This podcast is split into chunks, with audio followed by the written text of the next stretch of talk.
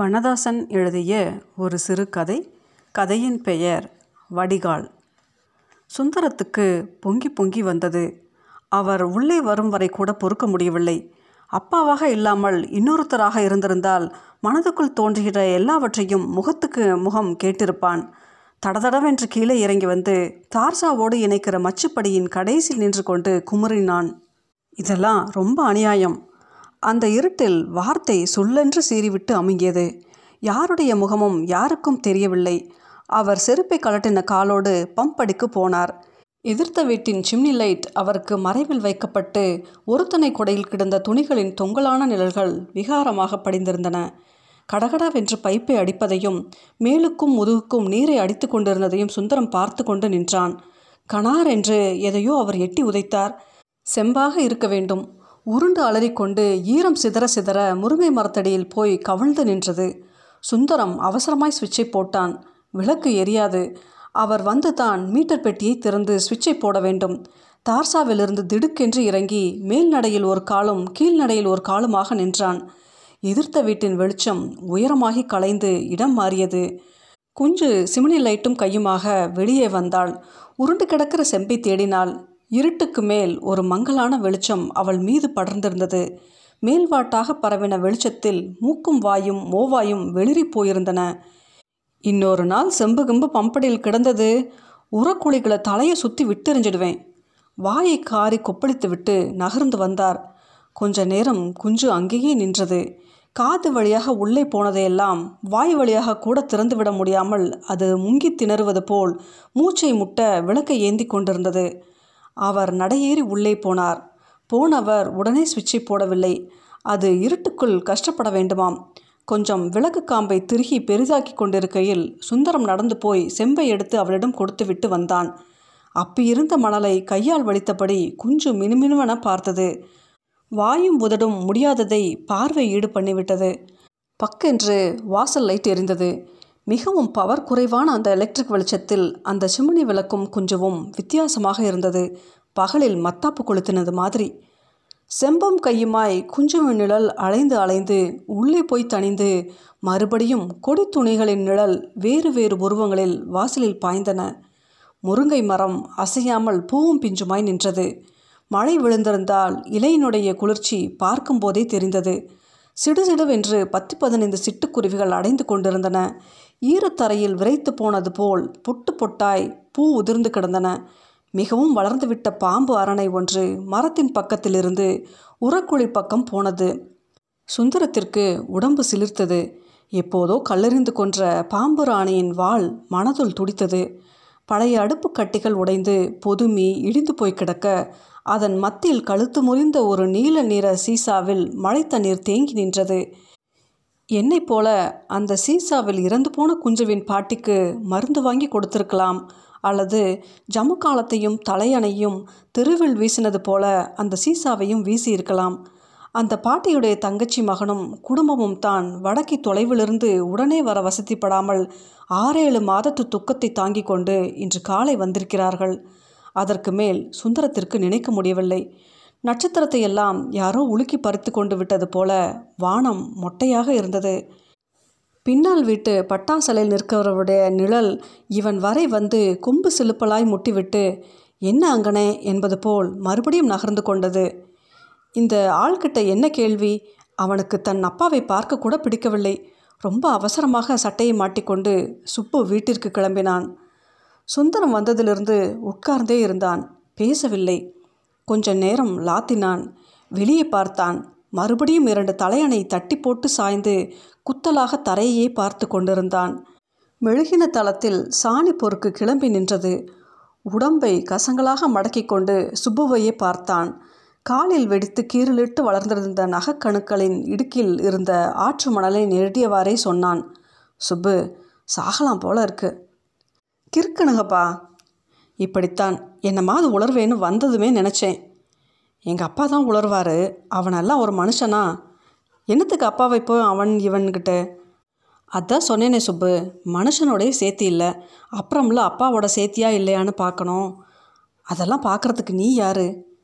வீட்டுக்குள்ளேயும் வெளியிலையும் கூடவே இருந்து பார்க்குறது நான் தானே. விடிஞ்சதும் விடியாததுமா. முருங்கைக்காயை கிளக்கிளையாக எண்ணி நேத்திக்கு விட இன்னைக்கு குறைந்திருக்குதா? எவனாவது ராத்திரியோட ராத்திரியாக களவாண்டுக்கிட்டு போயிட்டானான்னு பார்க்க தெரியும். சுவாமி பட தொங்கவோட குஞ்சு வீட்டில் ஆணி அடித்தா தாட் போட்டுன்னு வீடு எரிஞ்சு போகிற மாதிரி குதிச்சு அதை பிடுங்கி போட தெரியும். மேல் பக்கத்து சுவரில் தெருவை ஒட்டி எவனும் விளம்பரம் எழுதிட்டானா? வாளி வாளியாக தண்ணி அடித்து கழுவி விட தெரியும். வாடகைக்கு இருக்கிறவங்க தோட்டத்துக்கு போயிட்டு கால் கழுவணும்னு தண்ணி அடிக்க வந்தால் அதெல்லாம் தெரு பைப்பில் வச்சுக்கிடணும். வாஷரும் தட்டும் வாங்கி போடுறவனுக்குள்ளே தெரியும்னு விரட்ட தெரியும். சே சரிடே இதெல்லாம் புதுசு ஒன்றும் இல்லையே. அதுக்கு என்ன இப்போ? ஆ அதுக்கு என்னவா? இந்த வாயெல்லாம் பொண்ணு குஞ்சுவ என்ன பேச்சு பேசுவாவ தெரியுமா? ஒரு நாள் இவர் மடையை மறித்து முருங்கைக்கு தண்ணீர் பாய்ச்சிக்கிட்டு இருக்கிறது தெரியாமல் கத்திரிக்காய் அவச்ச தண்ணீரை கொட்டி விட்டதற்கு இவர் போட்ட கூச்சலுக்கு இன்னொருத்தர்னா திருப்பி நாலு கேட்டிருப்பாங்க. திருப்பி கேட்க முடியாதவங்கிறதானே தைரியமே. இந்த மாதிரி அப்ராணி ஜனங்கள் என்றால் அதிகாரி நான் தானு கூ கூணு சத்தம் போடுறது. எவனாவது திண்டா முண்டக்காரன்னு தெரிஞ்சா மொட்டை கடுதாசி போடுறது. இவன் பிளானை கொடுக்காமல் வீட்டுக்குள்ளே ஒரு கட்டை உசைத்திருக்கானு. இல்லை ஐம்பது ரூபா வாடகை வாங்கிட்டு முப்பதுன்னு சொல்லுதான்னு. ஏன் இப்படி மடமடன்னு ஒப்பாரி வச்சுக்கிட்டே போகிற பாவி அநியாய பாவி. ஒப்பாரியை கூட வைக்கக்கூடாதுன்னு அவன்? பாட்டி செத்த சமயம் நடந்ததை சொல்லுதையா? இப்போ இன்றைக்கும் நடந்திருக்கு. இப்போம்மா ம். இப்போ என்ன ஒப்பாரிக்கு அவசியம்? வீட்டில் வச்சு அழக்கூட விடலையே பாவி மட்டை. என்ன சொல்லுத நீ? குஞ்சுவோட பாட்டி இறந்து போனால்ல இவங்களோட தங்கச்சி மகனும் வடக்கே இருந்து உடனே வர அதே சந்தர்ப்பமாக போய் அந்த அழுகையும் துக்கத்தையும் பொத்தி பொத்தி ஆறு மாதமாக இருக்க மூடி வச்சுக்கிட்டு இப்போ தான் வந்திருக்காங்க குடும்பத்தோட. என்னை பிள்ளை போல வளர்த்தியே உன்னை கடைசி காலத்தில் பார்க்கக்கூட கொடுத்து வைக்கலையே பாவின்னு அவர் அழுது விழுந்துக்கிட்டு பொண்டாட்டியும் பிள்ளையுமா நுழைஞ்சிருக்காரு. எங்கள் அப்பா என்னென்னா காட்டு மிராட்டி மாதிரி அங்கே போய் நின்றுக்கிட்டு "ஸ், இருந்தவங்க போனவங்களையெல்லாம் நினச்சி நினச்சி ஒப்பாரி வைக்கிறதுக்கு என் வீடு இடம் இல்லை ஆத்தங்கரை குளத்தங்கரைன்னு எங்கேயாவது போய் அழுங்க விழுங்க என்ன இளவையும் பண்ணிக்கிடுங்கன்னு கத்தியிருக்கார். அந்த குடும்ப சுவாபமே அப்படி இருக்கு போலக்கு. சரிதான் அதோட விட்டுட்டாங்க. ஒரு பொட்டு கூட சத்தம் போட்டு அழலை. சாயந்தரம் என்னடா ஆக்கானா எல்லோரும் ஒன்றா ஆத்தங்கரை மேட்டில் போய் வாய் விட்டு அளவும் முடியாமல் அழாமல் இருக்க முடியாமல் கொத்து கொத்தாய் கண்ணீர் விட்டுக்கிட்டு இருந்திருக்காங்க. ச்ச கஷ்டமாக இருக்கே கேட்குறதுக்கே கஷ்டம்னு லேசாக சொல்லிட முடியுமா? வாடகையும் கொடுத்துக்கிட்டு சந்தோஷத்து கூட இல்லை. இலவை பகிர்ந்துக்க கூட முடியாமல் அனாதி மாதிரி ஆற்று மணலில் உட்காந்து அழுது தேத்திக்கிறதுனா அது எவ்வளோ பெரிய சித்திரவதை? பேசாமல் வீட்டை பூட்டி சாவியை மூஞ்சில் எரிச்சிட்டு போக வேண்டியது தானே? ஊரில் வாடகைக்கு வேற வீடா இல்லை? அது என்ன கன்றாவி அந்த வீடே அப்படி இருக்குது சாபம் பிடிச்ச மாதிரி. ஒன்று இல்லாட்டா ஒன்று ஆகிக்கிட்டே இருக்குது நிழலில் வளர்ந்த செடி கணக்காக உயிரே இல்லாமல் ஒவ்வொருத்தரும் இருக்காங்க. காணும் காணாததுக்கு இந்த குஞ்சு வேறு. சொல்லி முடிச்சாச்சுல்ல இன்னும் ஏன்பா உம்முன்னு இருக்கணும்? மனசே சரியில்லை. என்னைக்கு சரியாக இருந்தது உனக்கு? இந்த வீட்டை விட்டு போனால் சரியாக போகும். அதெல்லாம் சரிடே. இல்லை சுப்பு ஒரு ரெண்டு நாளாவது இங்கே இருக்கக்கூடாது. எங்கேயாவது போகணும். எங்கே போகலாம்ங்கே? அருவிக்கரைக்கு. சீசன் நல்லா இருக்கும். மழை வேற விழுந்திருக்கு. மலங்காட்டு தண்ணீர் உடம்புக்கு ஒத்துக்காது. இங்கே மனசுக்கு ஒத்துக்கலை. கண்டிப்பாக போகணுமா? ஆமாம் நீ வரலைன்னா ரூபா கொடு. நான் போயிட்டு வரேன். நான் வரலைன்னு சொன்னேனா? நல்லா கிறுக்கன் வந்து சேர்ந்தான்ப்பா. நான் கிறுக்கன் தான் வீட்டில் சொல்லிக்கிடலையா சொல்லாட்டாலும் ரொம்ப தேட போகிறாங்களாக்கும் சமையல் ஆச்சிட்ட கூடவா என்ன சொல்லு? நீ சொல்லட்டா நான் சொல்லிக்கிடுதேன். நானே சொல்லிடுதேன் விடு. கிறுக்கன் கிறுக்கன். சுப்பு வரவில்லை. தான் இருந்து கொண்டு யாரையோ விட்டு சொல்லி அனுப்பியிருந்தான்.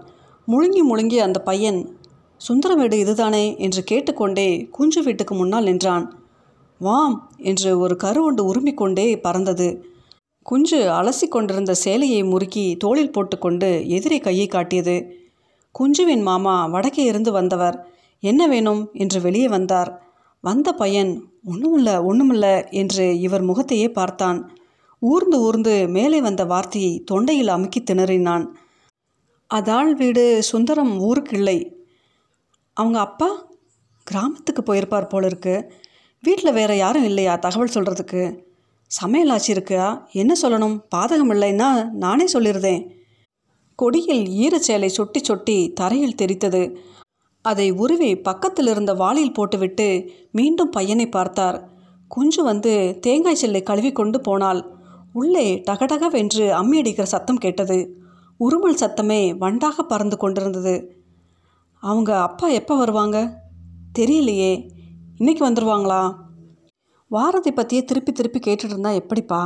நானும் உன்ன மாதிரி தான் அசலூரிலிருந்து வந்து இங்கே உட்கார்ந்துருக்கவன் அப்படியா? என்றவன் சடார் என்று சொல்லிவிட்டான். என்னது? என்று எழுந்தவர் என்னது என்று மறுபடியும் கேட்டுக்கொண்டே ஆச்சி ஆச்சி என்று எதிர்த்த வீட்டுக்குள் போனார். சுந்தரம் இறந்து விட்டானாம். அருவி தண்ணீரில் மூச்சு திணறி விட்டதாம். ரொம்ப நேரம் கழித்து கம்பி கிராதிக்குள் சிக்கின உடலை கண்டுபிடித்து எடுத்தார்களாம். குஞ்சுவின் மாமா அப்புறம் பேசவில்லை. பையனை அங்கேயே இருக்க சொன்னார். கிராமத்திற்கு ஆள் அனுப்பினார். தலையை கோதி கோதி விட்டு நரைமுடி பிரிய கொஞ்ச நேரம் நின்றார். உடனடியாக போய் எல்லா ஏற்பாடும் செய்து ஒரு டாக்ஸியில் தூக்கி கொண்டு வந்து இறங்கினார். சுப்பு ஒரு கை டாக்ஸி டிரைவர் ஒரு கை இவர் ஒரு கை என்று பிடித்து தாங்களாக கிடத்தினார்கள். மேற் சட்டை இல்லாமல் வெறும் அன்றவேறும் துண்டுமாய் அருவியில் குளித்த சுகத்தில் உறங்குவது போல உடம்பு இருந்தது. தலைமுடி பஞ்சு பஞ்சாக சுருண்டு கிடந்தது. சுப்புவை பக்கத்தில் இருத்திவிட்டு அவர் விலகி முருங்கை மரத்து பக்கம் போய் நின்று கொண்டார். முருங்கை மரம் பொல் என்று சிலிர்த்து நின்றது. அணில்கள் மௌனமாக தாவி தாவி பூ உதிர்த்தன. பைப்படியில் பத்து பதினைந்து குருவிகள் அழகை சினுக்கி சினுக்கி நனைத்து கொண்டு விற்றென பறந்தன. சம்பந்தமே இல்லாமல் ஒரு நாய் உரக்குழி வரை முகர்ந்துவிட்டு திரும்பி ஓடியது. தோட்டத்து சுவரில் மழை ஈரத்தில் கரும்பச்சையாக பாசி படர்ந்திருந்தது. உள்முட்டுதல்களை அணைத்து இருக்கின முகத்துடன் வாசலையே பார்த்து கொண்டிருந்தார். டாக்ஸி நிற்கிற சத்தம் கேட்டது. யாரோ எழுந்து வாசலுக்கு போனார்கள். குடையும் கையுமாய் ஏ ஐயா என்ற பாய்ச்சலாக நெஞ்சில் அரைந்து கொண்டு சுந்தரத்தின் அப்பா வந்து மேலே விழுந்தார். குபீர் என்று உத்தரவு கிடைத்தது போல் எல்லோரும் சத்தமாக வாய்விட்டு அழுதார்கள். தாங்க முடியலையே தாங்க முடியலையே என்று குஞ்சுவின் அம்மா அழுதாள். குஞ்சுவை திமிர விடாமல் சமையல்கார ஆட்சி பிடித்து கொண்டிருந்தாள். குளறி குளறி சத்தம் கிழிந்தது அழுகையில். முருங்கை மரத்து பக்கம் தனித்து நின்று வாயை பொத்தி பொறுமிக் கொண்டிருந்த குஞ்சுவின் மாமா உன்னை கடைசி நேரத்தில் பார்க்கக்கூட கொடுத்து வைக்கலையே பெரியம்மே. இனிமேல் எப்போ பார்க்க போறேன் பெரியம்மை? என்று பெருஞ்சத்தத்தில் அழுதார். திடுக்கென்று ஏறிட்டு பார்த்துவிட்டு சுந்தரத்தின் கால்மாட்டில் தலையை புதைத்து கட்டிக்கொண்டு உடைந்து பெருகினார் அப்பா.